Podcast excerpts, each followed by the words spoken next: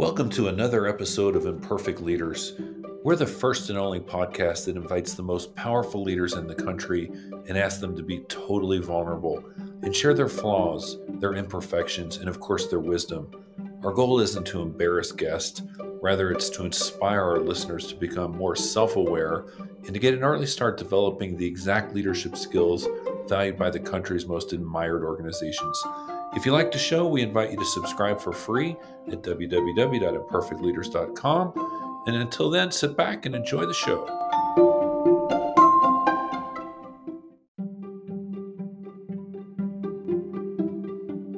When I'm fortunate enough to have a living legend on the show, like today's guest, Alan Patricof, literally an icon who succeeded in everything, it seems like, for the last 50 or 60 years, I get excited and I listened carefully to his advice, and even more so, I love his stories.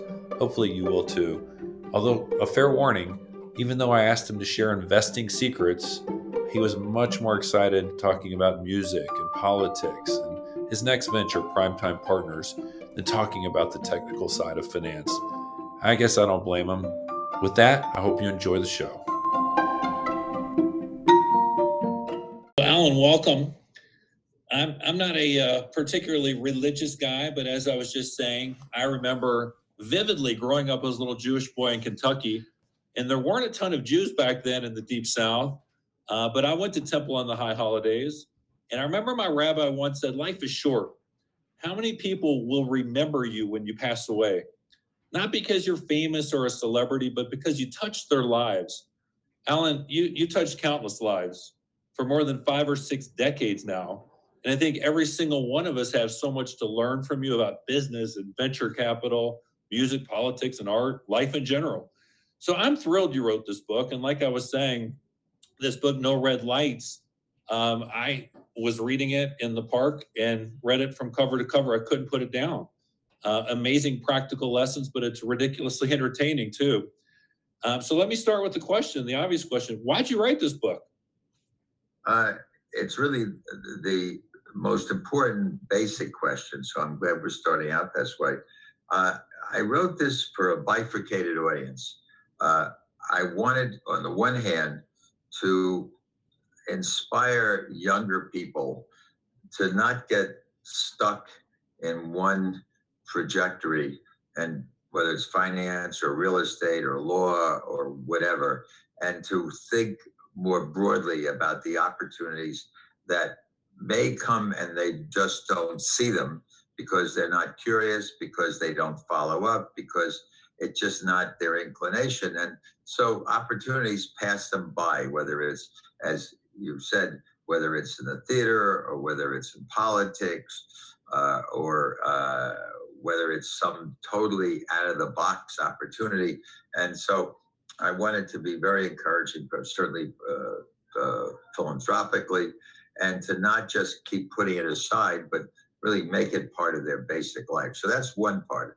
The other group I wanted to address, and it's a tough to address both, uh, although I have to say I've gotten enough feedback now from people who've read the book that I, I honestly think I accomplished it with, uh, uh, and that is I wanted to uh, be encouraging to people at the later stages of their life to say, don't put your book down. Don't check out.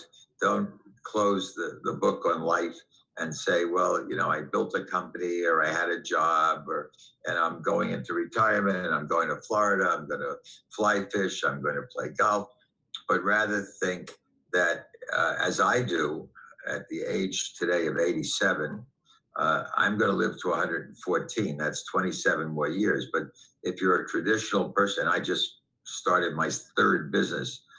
But if you're a person, as most are, that age 60 are either being forced into retirement or there comes a natural stage where they say, you know, I've been doing this for 20 or 30 years. Uh, uh, I've had enough. I want to encourage them if they will accept my 114 that they probably still have half their life to go and uh, there are lots of things they can do. First and foremost, if they loved what they did, they could go back in the same business, start all over again, with the best Rolodex, probably more man money in their hand than they had originally, uh, with enormous contact, with a lot of wisdom, uh, attract people from their former life, and do it all over again. And uh, I'm fashioning that off of my own life, which uh, built a business starting out after a working career, starting out at age 30, I can't remember, 34, 36, building a, a business from nothing into a very a behemoth, really, today. Uh, and uh, then taking three years to do other things in the international world uh, on a pro bono basis for the government. And then decided to start a second business at age 72, uh, having built that up now uh, at age 85 decided I wanted to start a third one. And I turned each of these other businesses over to the people who I brought in. And uh, now I'm deep into a third career at age 87, and I've got 27 years to go. And uh, I started with a two years ago with a 10 year partnership. So uh, people have to obviously believe I'm going to be here in 95 if they wanted to invest with me. And I intend probably before the end of this year or next year to do uh, fund two of my latest idea, uh, which will mean, you know, they got to believe I'm going to be here to 97, which I will. Well, I, I uh, believe it, and I'm going to get to those things. But tell me, you, you talked about curiosity and you know trying new things. What did you learn, if anything, from writing this book? Uh, is it possible to learn something about yourself, or do you already know everything there is to know at 87? Uh, I don't think I knew everything, but I, I, I, I wrote the book in longhand on a yellow line uh, pad, uh, free associating and just putting down what I remembered, and then uh, then went through a process of research and refining what I had done to try to recall facts. So what I learned is I went back to some old facts and reinforced the, the actual facts in my mind that may have been hazy. Uh, and I had a chance to reconnect with some people from the past. And writing the book has resulted in a lot of people from earlier in my life who've reconnected. Mm-hmm. Uh, so I'd say that's been a, a positive aspect. But uh, I didn't discover anything uh, other than a couple of things I had forgotten to put in there, mm-hmm. uh, but not nothing critical. Let me take you way back. Um, did you grow back? Uh, did you grow up in Manhattan? I mean, tell me what that was like as a kid growing up in Manhattan. It was a lot different back then. Yeah, well, I grew up in Manhattan as a kid on the West Side in a, a neighborhood, and uh, it was it. Let, us say this way: today, if if there's a snowfall in New York, even if it's a, it's a snowstorm uh, or a deluge of two feet of snow, probably within three days it's gone, and you never know it was there. When I grew up, if a snow if you had a snowstorm, your car was buried in under snow for the entire winter, unless you decided, to, uh, as my father did once or twice, to, to us to get out there and shovel it out. Uh, it was a time when you played in the streets. It was a time when it was a very neighborhood type of, of environment. Uh, I think that today, uh, a lot of the things that we had in those days are gone. A lot of the neighborhood feeling is gone in Manhattan. I, I can't speak for other areas. And uh, uh, I think about this simple uh, neighborhood down home friendliness is probably to somewhere. I mean, at that time, you knew the local grocer by name. You knew the the delicatessen. You knew the druggist. You knew the the, the stationery store. I don't think that's that, that's common. That you knew your neighbors. Uh, you know, there was a book about ten years ago, which is like I don't want to say my Bible, but a Bible, a book I really admired a lot. Mm-hmm. Uh, by a guy named Robert Putnam called Bowling Alone, and was all about you know bridge clubs, uh, school dances, uh, synagogue or church dances, uh, you know, playing pickup ball uh, in a team. A lot of that has gone away, and and and as he says, bowling alone.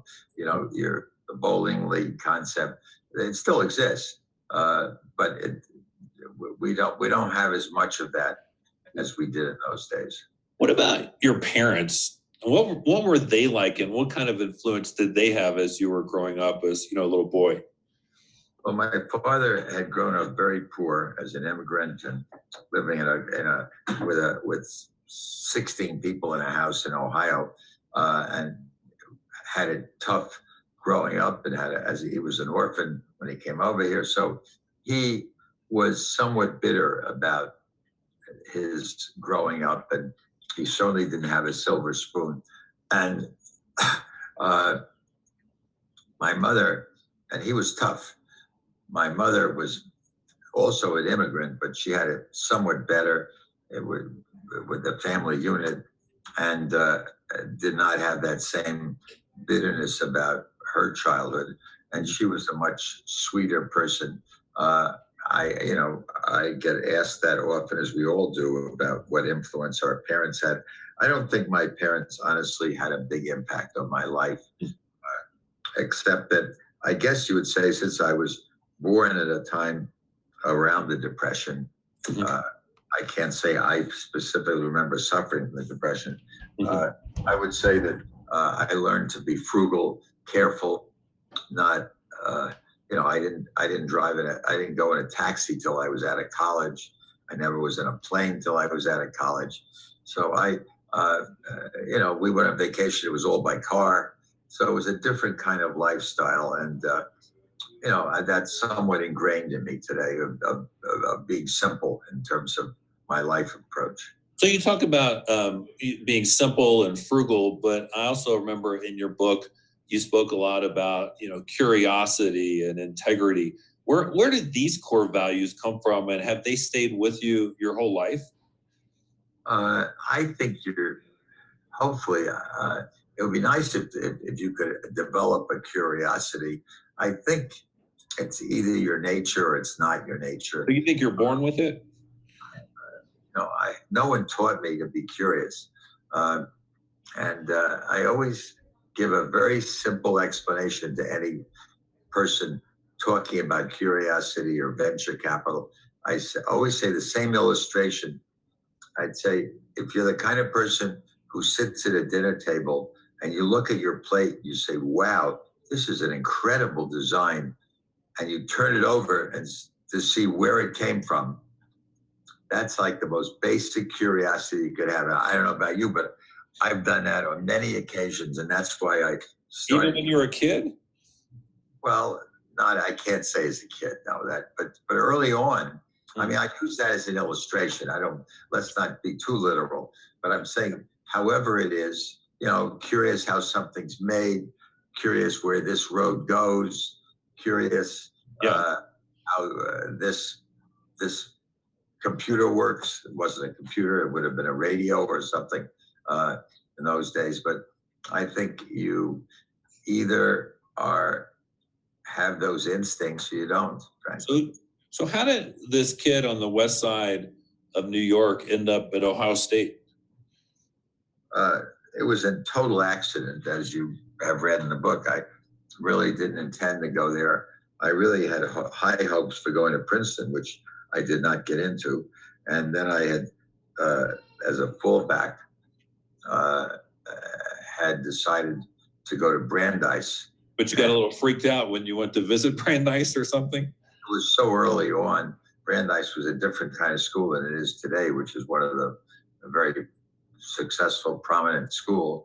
Uh, I would have been proud to have been a graduate there, but uh, I just felt I, got nervous, so I I pasted over a label for Ohio State because my father would, had been brought up in Middletown, Ohio. I had had some cousins out there. I wanted to get out of the New York scene. That's why I didn't want to go to Columbia or or Wharton because a lot of people I knew were going there. I just wanted to get away. Mm-hmm. And Ohio State had been my I, I can't way down the ladder of my choices. But uh, I ended up spending three uh, fun years out there. Uh, I wouldn't necessarily live in Columbus again. Uh, But you liked it when you were there. Yeah. And so, how you, so, so your first job was it Naess & Thomas? How did, how did you get this job? I mean, weren't those weren't those kinds of firms recruiting at the Ivies and not really banging down doors in Columbus? yeah, and probably everybody was. Uh, yeah, no, I got it by shoe, you know, wearing out shoe leather and just knocking on enough doors that I uh, was lucky enough to get a, a very, very good job with a very prestigious firm. And to this day, I don't know how why they hired me because they had their choice. But uh, they it wasn't a bad choice for them, and it certainly wasn't a bad choice for me. Why do you think they hired? you? Well, first of all, how did you get the chutzpah to go knocking on doors when you weren't invited? And what do you think they saw in you? you want to get a job. I mean, you know, getting a job is a job. I tell this to young people every week. I can't say every day. And uh, Our job. you got to, you know, today it's, it, in those days it was writing letters, was making phone calls. Today it's, you know, sending emails out, going on LinkedIn and hustling. Uh, and uh, I, you know, there was no other way. I, there were no headhunters looking for young guys at that time. And I just decided I want to be on Wall Street. So if you want to be on Wall Street, I started looking at job for jobs on Wall Street, literally the Wall Wall Street. Right. And what do you think you, um, what kind of business and life lessons did you learn at that job, but in general, early in your career? Well, I think it was the basics of investing I, I learned there, as I did in all the jobs I had before I started the venture business. All, all the, the venture business, I unlearned everything I'd learned. What do you mean? So let, let's start with the base. What do you mean by the basics of investing? how, how to analyze a company, how to you know do a discounted cash flow, how to do a spreadsheet analysis, uh, uh, how to think about uh, intrinsic value, free cash flow, uh, Mhm. developing a business uh, that will sustain itself. And, and so the world has obviously changed a lot since when you got your first job. What advice, though, do you have from this collective wisdom over 50, 60 years for new people that are about to get out of school? And the world just seems so big and confusing and complex. And who knows when the job market's going to change? You know, it's they've been in a lot of high demand, but as you know, it hasn't always been like that. I mean, what how what philosophy should they have as they look to start their career? I don't think you can do what I did uh, because I think you can't get access inside a building past the, the concierge down at the main floor. So that that is totally precluded. Uh, they're But what, what about the hustle? You talked about like hustle and you know going and knocking down doors. Yes, you can't do it in person, but you don't have to necessarily you know take the job that's right in front of you. You could be a little bit more tenacious and uh, you know looking under corners and trying things out that they hadn't thought of before. yeah, I think you gotta. Oh, I would definitely urge anyone who's looking for a job to try to find a place where there are people who they can learn something from. Mhm. Uh, Was that something that you did you learn a lot in that first, the very first job? Absolutely, absolutely. Under you know, Ragnar Naess was a great mentor. David Rosenberg was Ramsey Wilson, and they were very high quality individuals. And uh, uh, that combination, plus the firm's reputation, was a great platform to go on to another job. And, and you were about to say earlier that when you got into venture capital, you had to unlearn all of those things that you had learned. What did you mean by that? Well, what I was working on was analysis of public securities, which you had all the factors I just mentioned. When you go into venture, you're really there's more instinct, there's more pattern recognition, there's more related to uh, uh, looking at the market, total market addressed, what the opportunity is for growth in that market and penetration, uh, what kind of team one has, and your your the financials uh, are less important, and fortunately or unfortunately, most venture-backed companies uh, lose money for a long time. So you can't apply apply traditional metrics. You have to extrapolate to a theoretical point in time when they will be making money and and determine what your exit might be and the discounted present value might be. What, so we all know, Alan, that you're a legendary investor. Why did you decide to leave this relatively safe job on Wall Street to do something totally new that you hadn't done before? What do you mean when I started my firm? Yes. Because up until then, I just take, I had four different jobs and uh, while they weren't the same, they were all involved in some way of analyzing public, public companies for one purpose or another. Mhm. Uh, why I did it? Because I got the bug. Uh, I had, I had become very involved with some of the private companies in the last company's portfolio and found that it was much more satisfying to be involved with companies where I could help really understand what the predictive outcomes would be rather than uh, uh, you know being in the public market where you're subject to the winds of the psychology of an investor and one day this they, they think the Ukraine is going to crash and the and the stock goes down. The next day they think Ukraine's going to win and the stock goes up and the third day something else happens and it, you really have no control over it whereas with a private company I you have control more control more ability to influence the outcome so I that's where my I, I, I my attention.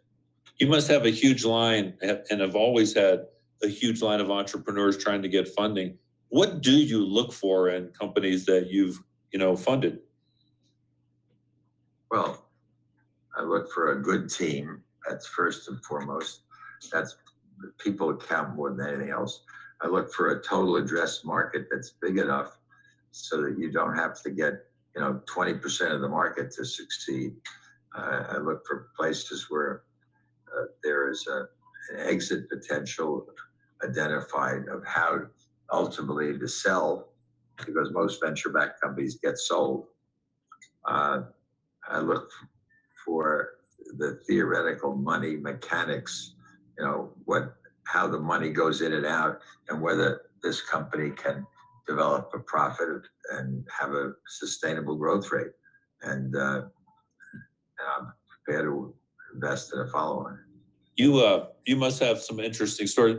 Can you would you mind sharing a story or two of some of the more interesting companies that you've invested in over the years? Uh, it's hard to pick out companies. I mean, I've had a lot of come. My uh, first company in the elect in the uh, medical electronics field was very interesting. Datascope Corporation, um, Audible was a very interesting investment for me, uh, which I was deeply involved in. Mhm. Uh, the cellular investment I made out of the first lottery in 1981 or 82 was very exciting in Was terms that of Lynn? Uh, no, no, it was uh, CCI. Oh, Then uh, when I got in, it was a radio and television company.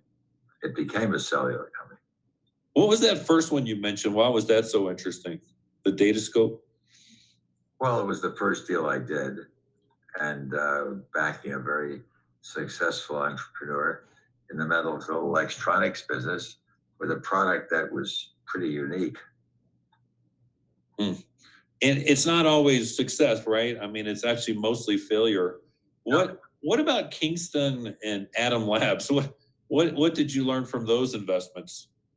Uh, well, I did learn. I learned a lot from those two investments. I learned a lot. In Adams Lab, I learned that if you have an, if you back something that has many components to it, and each one of those components has been done previously, which would give you a lot of confidence. If they haven't been done together, be careful Mm. because just being just being a, a you know a chip and not thinking about the whole television set uh, will lead you could lead, can lead you to the wrong place. Uh, in terms of Kingston, uh, I learned a very simple lesson also there is that that was a company that had been in business for many years, very profitable, very well known, controlled area of upstate New York uh, where all the restaurants and everyone professional went to there for, and I and I researched it. What I didn't realize is that the group I was backing, which was a management team, which wanted to buy it back because it was so successful, that there was a 45 day period in which they went out of business and stopped selling and the plant closed. And 45 days later they reopened and i didn't realize that in that interim period people didn't stop eating meat. They found a way alternative sources and once they found alternative sources it was very hard to get them to go back where they were where we assumed that they would automatically pick everything up it was we were very much mistaken You you wrote once, or, uh, or you wrote in the book that uh, that you wrote a heartfelt note to one of your entrepreneurs who violated a no shop clause. What what happened? I mean, why did he do that? And how did you handle that situation? Well, as you saw there, I felt, I waited very strongly to the company and said, we had a moral obligation. And actually, I thought a legal obligation, but I was really more concerned with the moral, that I just felt, you know, if you made a deal with someone, you stick to it, even if you have some better opportunity dances in front of you. And, uh, you know, I try to, to practice that in my life and being honorable and uh, if I give a commitment to someone, they can rely on it. If I don't give a commitment, you know, there are lots of people who, in the venture business in particular, who say, "Pencil me in." Uh, I only operate with a pen. So I'd be crazy not to ask you about how the industry has changed over the last 30, 40, 50 years. What how has it changed? But when I came into it, there wasn't an industry. It was, uh, you know, a bunch of ragtag firms, you know, starting out with an idea like mine of uh, getting people involved in private investments. Today, it is a it is a huge business with thousands of firms and more starting every day, and uh, uh, capital under management is in, is in the billions, if not in the trillion, up to a trillion. So so, so it's gotten way more competitive. Wh- What's your pitch to founders that are in high demand by your competitors? Well, I don't say it's necessarily competitive because sometimes you work on a proprietary basis, but uh, I'd say let's work together rather than at, at odds. Let's finance this company. And I, one of the things I practice is I don't care about board seats, and every other venture capitalist wants a board seat. So Why don't you care? Because I realize that most venture investments are minority investments and we don't have control. Do you think that some of the other firms are making mistakes by wanting a board seat? Yeah, but every venture capitalist wants to have in their offering statement, says to their investors, I'm a value added investor. And one, every venture capitalist says to their investors, I'm a value added investor. And one of the ways is I'm an active board member at every company. I feel that by being a, an observer on a company, you can have as much of a voice. And I learned early on that most venture capitals in the early stages have 20%, 25%, and they really don't control the company. Uh, so why fight for board seats when it's just strictly an opportunity to have a conversation around the table? And you can do that just as well by being a board observer. And so co-investing with other VC firms has worked out well for you throughout your whole career. Yes, absolutely. Excellent. What what are some of the unique challenges that women uh, VCs still have in this industry? I don't think they have. I mean, it's just the, the, only reason I was talking about this yesterday. The reason uh, I, I was given the figure nine percent of venture-backed companies are from women. The reason is maybe only nine percent of the deals that come into the office are from women. Mm. Uh, uh, it's it's not that people discriminate against women-backed companies. There just aren't that many applying for capital. In my area of primetime partners, my new activity, we are very open to women in particular, and a lot of the companies in our area are started by women. Are you getting deal flow from the women though? Yeah, we're getting, we have a disproportionate amount of investment in, in women-backed companies. What do you think about the US V- uh, VC industry? How is that different than the rest of the world venture capital industry? Uh, I'm not up to date at the moment, but I would say that in the early days, I mean, Americans are risk takers, and their entrepreneur spirit is is kind of endemic in the in the chest of most people, many people. In Europe, they really were not risk takers, and the and the uh, there's not as much technological development which you need for a large part of venture business. But also, they were very comfortable. They had more uh, long-term employment contracts, which gave them a, a driver, car and driver. Here, it's a more spunky entrepreneurial uh, area, and there wasn't a public market that you could get an exit in. So here, we had all the right ingredients uh, and no legislation. Uh, it was it was playing in the wild, wild west. So you, you talk an awful lot about networking and the importance of talking to people that you don't know about new ideas. What advice do you have for someone, and that's half the population, that are inherently introverted? I mean, is venture capital not a good profession for them, or is there a way that you can get past that? No, I think that you. I've, I've never had that question asked asked to me, but I think I think if you're introverted, this is probably not a good area to be in. Okay. Uh, I think you've got to think externally. You have to be open to ideas, uh, and you have to be willing to explore things. You have to have curiosity. You shouldn't be in the venture business. Right. Sure. And I also love your interest in art, in music, in the theater. Um, what are some of the best concerts you've ever seen? Oh God, I mean that's the, I guess the, I'm sorry to uh, be so obvious, but the best concert I, I guess in reflection that I ever went to was I was at the 1964 Beatles concert at uh, at Shea Stadium. Wow. Uh, I you know I've been to uh, uh, Jimmy Buffett concerts that I loved with all the Parrot Heads. Uh, I go I got it. I'm going to try to. My mind's going to blank out. Uh, you still you still going to concerts? I know you're in the Hamptons right now. And oh. I, I, think I remember you talking about the Talk House, my favorite little spot in Amagansett.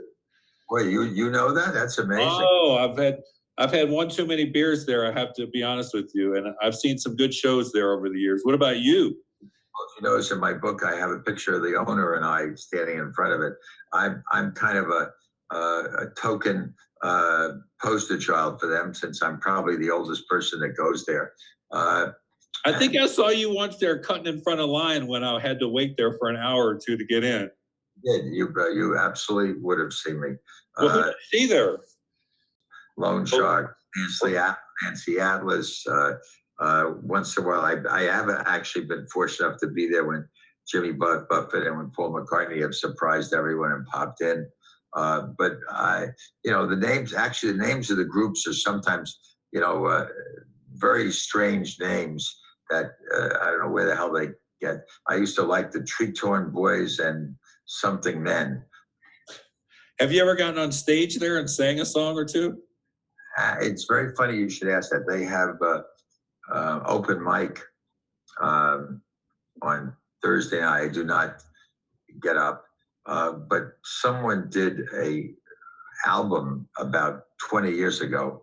A woman named Melissa Levis, and she did uh, Melissa, Melissa and the Cowboys or Melissa and the something, and she had 20 people from Wall Street uh, record an album in the afternoon. That's really the only time I got up. And we sang. We we were a group that she uh, she put on her album. Amazing. And you've seen Nancy Atlas there a bunch, I bet. Yes, I do. I remember when she was only ten dollars, and I was shocked. The last time I was there, she's now fifty, which tells you her career has gotten more successful. Is it is it true that you're really thinking about going to Burning Man? I am going. Yeah, For Listen. sure, Don. You got your tickets? I've got my tickets. I've got my my tickets to go, and I got my tickets on the Burner Express, and I've got my my uh, goggles and my scarf and my fur coat. I'm I'm I'm still. I haven't got my costume yet Why why are you going? Like what attracts you to this? because it's there. Just like why people climb Mount Ever- Everest, it's there. Uh, it's something I wanted to try. Uh, I've heard about it. I was going in 2019. I paid for going and they canceled. So when they started again, I said, I'm going to go. I just, I'll, I'm going to be there only three days at the beginning. And, uh, uh, you know, it's just, you might say curiosity. Uh, I just, it's, it's, it's that extremely different that I figure I'd like to see what it's like. When you go to places like that, are, are you hang? Are, I want to say I want to ask a question, but as I'm thinking through the question, I know it's stupid. I'm saying, are you sitting there by yourself listening to music? Or are you interacting and being social and getting to know people? And I think I know the answer. you have to interact. I mean, I don't think you can go and be an observer, particularly there. It's not acceptable. Is, is there anything, um, um, uh, and I'm going on a limb, but do you think your love of music and the arts has somehow helped you become a better investor or a better leader or even a better human being? I think it's given me a a uh, uh, diversified persona. It's given me again. It goes back to what I said at the very beginning. I try everything, uh, and uh, you know, if, I'll keep doing that as long as I can. And uh, if some, you know, I did the polar bear plunge two years ago on New Year's Day here. I don't know what the hell the temperature was in the ocean. You got to be crazy, Alan. Yeah. Well, I now I've done it. What'd you think? Uh, How'd you feel when you did it? Cold, but but but afterwards you say I did the polar bear plunge. But what else? What else do you want to do now that you haven't done because it's there? Uh, at the moment, I really don't have anything uh, specific that I want to do. I don't have a, a bucket list.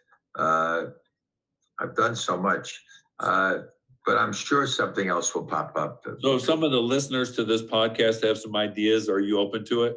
Absolutely, absolutely. Okay. Now, I've, I've got a pretty full plate of activity. I'll have to say that. Speaking of a full plate, how the heck did you get into politics? You're you're a busy guy. Why did you decide to get involved, you know, years, decades ago in politics? I hadn't been growing up because uh, early in my career because I didn't have the money and I didn't have the time.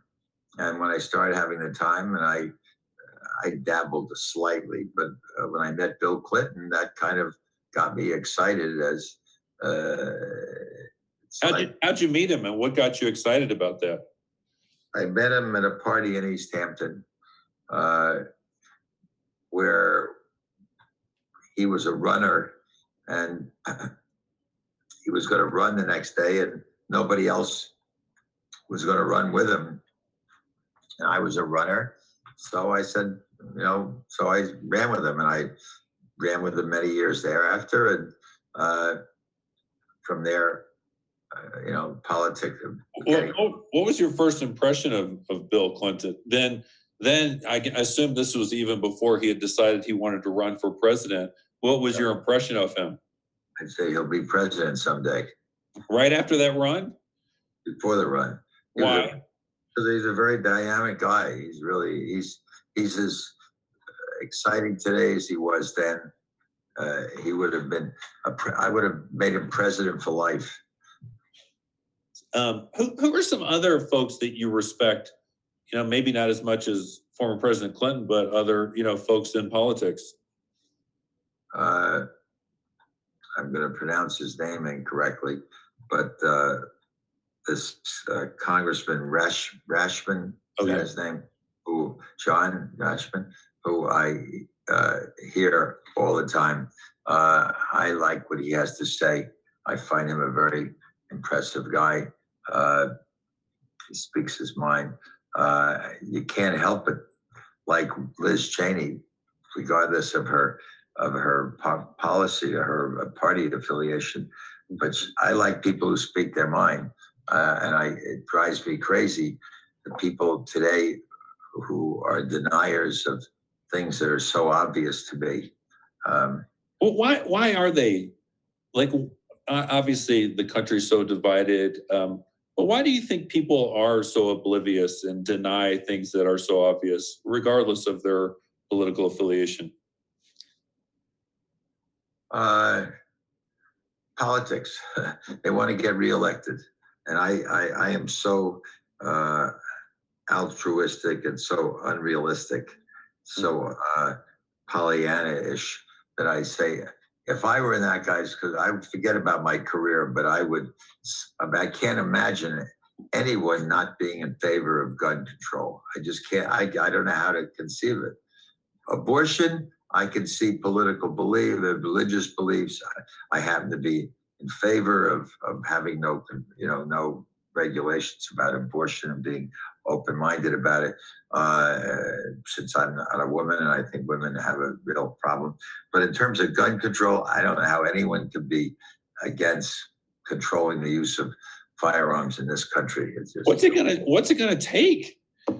But but voting rights, another issue. I can't understand how someone wouldn't say everybody's entitled to vote and make it easy, as easy as you can to get someone to vote.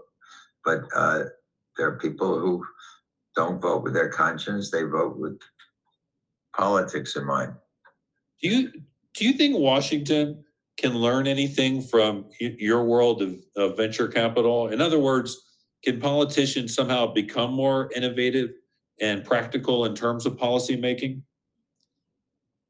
I don't know if they become innovative. I, uh, no, I think that what we have, we're stuck with, and I, I I've given up thinking that, you know, I remember writing a letter to Lindsey Graham when he and John McCain did something. I can't remember what it was, and I was so impressed by his willingness to be open about an idea. And a month later, he's, you know, was doing something that made no sense, and he was just eh, giving a political vote. So, what advice do you have for my 76 year old mother who still wants to work and she wants to live to be 100? What kind of philosophy should she embrace? Go for it. I mean, uh, I think that uh, she's got, uh, my theory, she's got another 40 years to live. I don't know what her background is. She could start a new company. She could uh, get into politics. She could uh, probably a little late to go to medical school or be a lawyer, but she could, you know, do something, a passion that she's always had. She could fulfill that. Uh, uh, she could certainly stay active as, you know, in terms of exercise, be a you know, explore the outdoors and find out what she's capable of doing, whether it's snowshoeing or uh, skiing or or swimming or just walking. And so uh, I'll wrap it up, but how excited are you about uh, uh, primetime partners? I think we've got a we've found a great hole in the market, uh, which is you know we're not the only one there, but uh, uh, people don't realize that the millennials are not the fastest growing part of the population. The over 60, the baby boomers, there'll be more baby boomers over 60 in two- 2030 than there will be people under 18. It's the fastest growing part of the population. They have the most money to spend. They have the most wisdom. Uh, they and they are all going to need different things as they get older. So we are totally diversified in what we do, but we have one consumer, which is the person who's aging. I don't know, I can't tell how you your age, but you may be approaching our consumer age. Uh, we, you know, we can't decide whether it's 50 or 55 or 60. I always say 60, but it's, I think it's under that. Live my life with no red lights. I, you know, I go out in the rain without an umbrella. I, uh, you know, I can make appointments in two cities in a day. I, on days I get invited to three events in an evening, I try to figure out how to do it. I did it last night, as a matter of fact. Uh, the day before, I made a round trip trip to Chicago, including being delayed six hours on the return. Uh, got up the next day to do my running with my running coach. Uh, so I think that I live a, an active life, and unless I get run over by one of these bicycle delivery people who go 50 miles an hour on the streets, um, I think I have a good chance to live to 114. If I don't, I tell people, come to my funeral and laugh if you're still alive. Well, I have a feeling Alan is going to outlive all of us and certainly have a lot more fun than the rest of us. If you enjoyed this episode and want to receive free episodes each week, please do subscribe at www.imperfectleaders.com. And if you're a student, we'd love to hear which icons you would like for us to interview next. Until next week, have a great week, guys.